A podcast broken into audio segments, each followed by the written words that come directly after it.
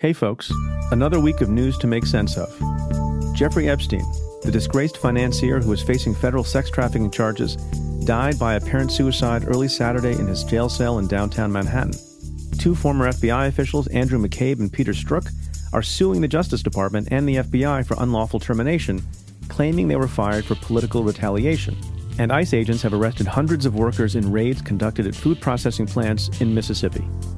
I talk about all this and more with Anne Milgram on the Cafe Insider podcast. Each week, we break down the news and take stock of what's happening. Today, we are declassifying a clip from the most recent episode and making it available in the Stay Tuned feed. To listen to our full conversation and access all other Cafe Insider content, become a member at cafe.com slash insider. That's cafe.com slash insider.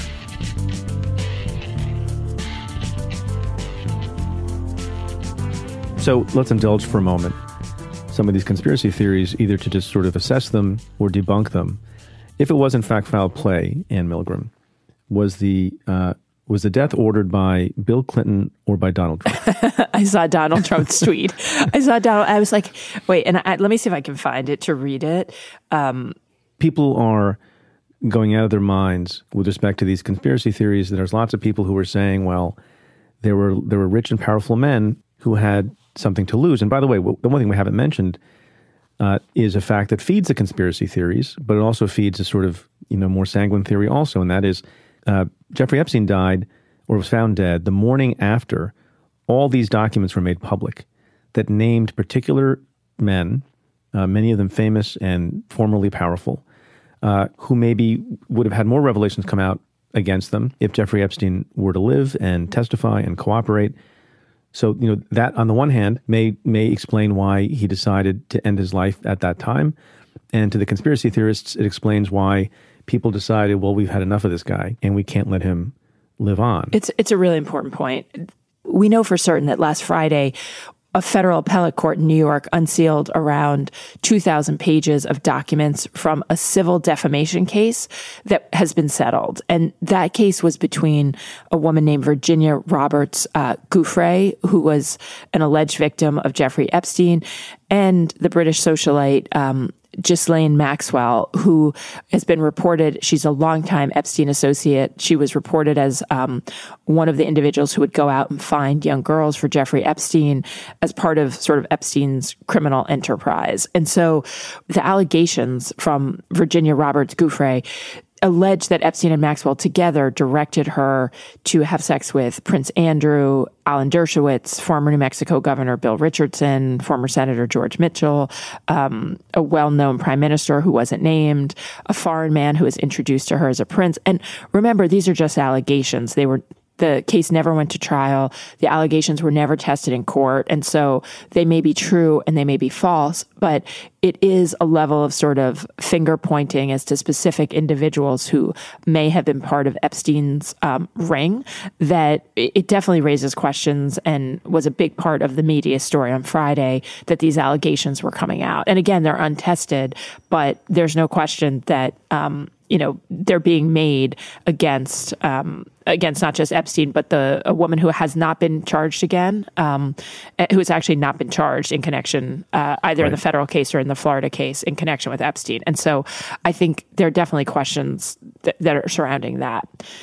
And you're right that it could be, it could go to either point. It could go to Epstein's motive to basically say, look, I'm going to spend the rest of my life in prison and I'm also going to end up taking down a lot of people with me. Um, there'll be a lot of collateral damage. And so that could be a big motive for him to end his life. There's also the possibility that there are, you know, this argument, which, which I don't, I don't credit yet. But again, I mean, there's a lot of facts and information we don't have. And so I think you and I are both always, you know, you always sort of go with the most simple explanation until you learn more. Um, but, you know, it does add fuel to the fire of this question of, you know, there are a lot of people who would have suffered if Epstein went to trial or who could have been criminally implicated.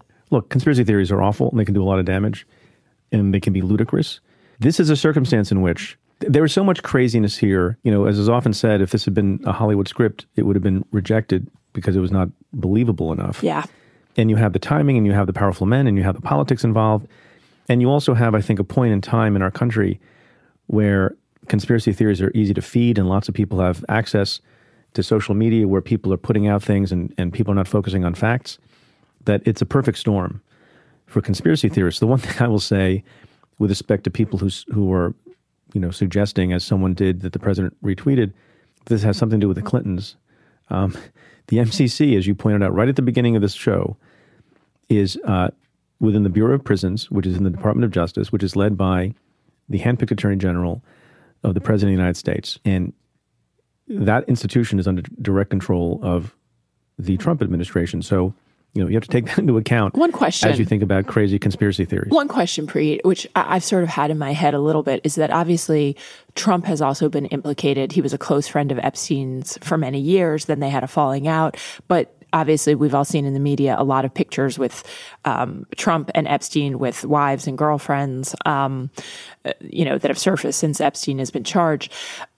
And again, you know, I, I do sort of feel like in my mind, it's a fair question to ask whether Bill Barr, I mean, the FBI reports to Bill Barr.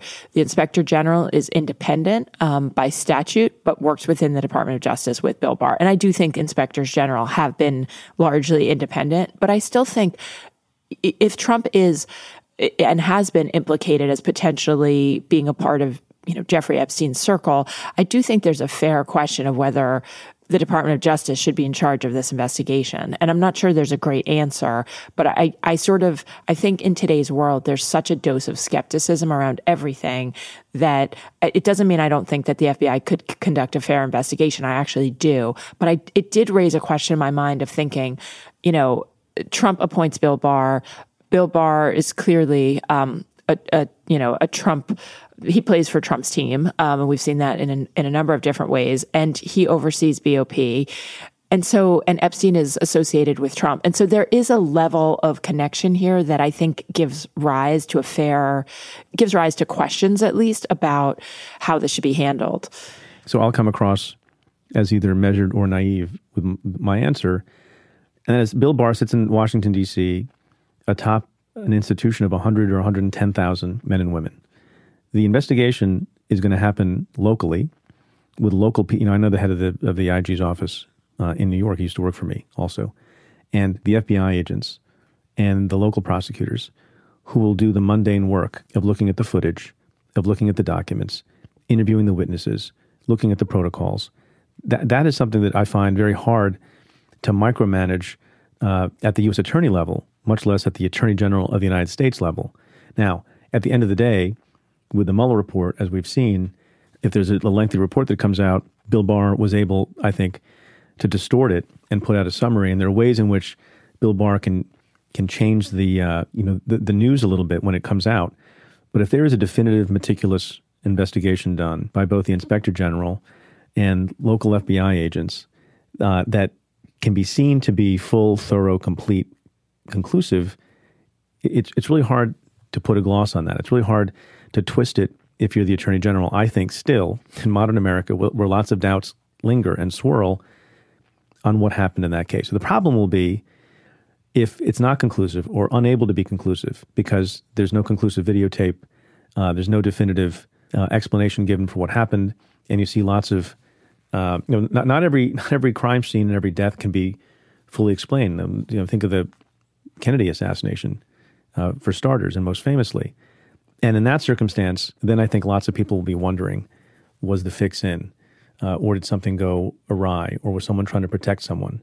Uh, you know, whether it's um, some of the people who were mentioned in the documents on Friday, or some of these, you know, famous current and former presidents that we're talking about.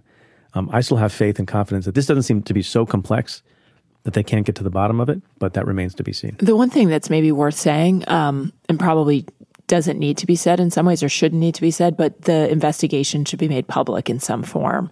You know, inspector general reports are often released publicly, and this is this is one of the areas where I think it's critically important that the public get the opportunity to see the results of this kind of investigation. Um, I totally agree with that, and I also think, by the way, I do have some criticism for the for the BOP. Uh, they don't like to make statements. They don't like to talk about what's gone on behind prison walls. They did make a statement on Saturday afternoon, but but I think they would have done themselves a favor if they were more transparent. And I know you want to make sure you have all your ducks in a row and the I's dotted and the T's crossed and everything else. But there have been other circumstances too uh, when things happen at the MCC and at other prisons where speculation is rampant and conspiracy theories begin to swirl around and they would do themselves a favor especially when they have you know facts that can calm people down to make them public and not wait you know 18 months. I agree very much with that. Yeah.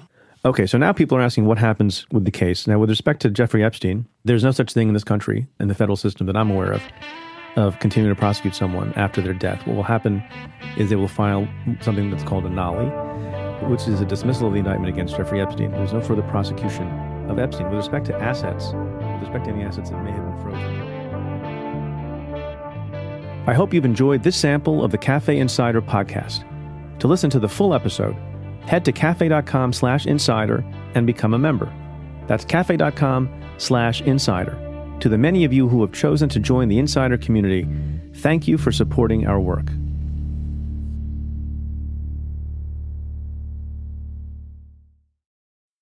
SimpliSafe is the home security for right now, when feeling safe at home has never been more important. SimpliSafe was designed to be easy to use while protecting your whole home 24 7, starting at 50 cents a day. Order online easily. Open the box, place the sensors, plug it in, and your home is protected around the clock.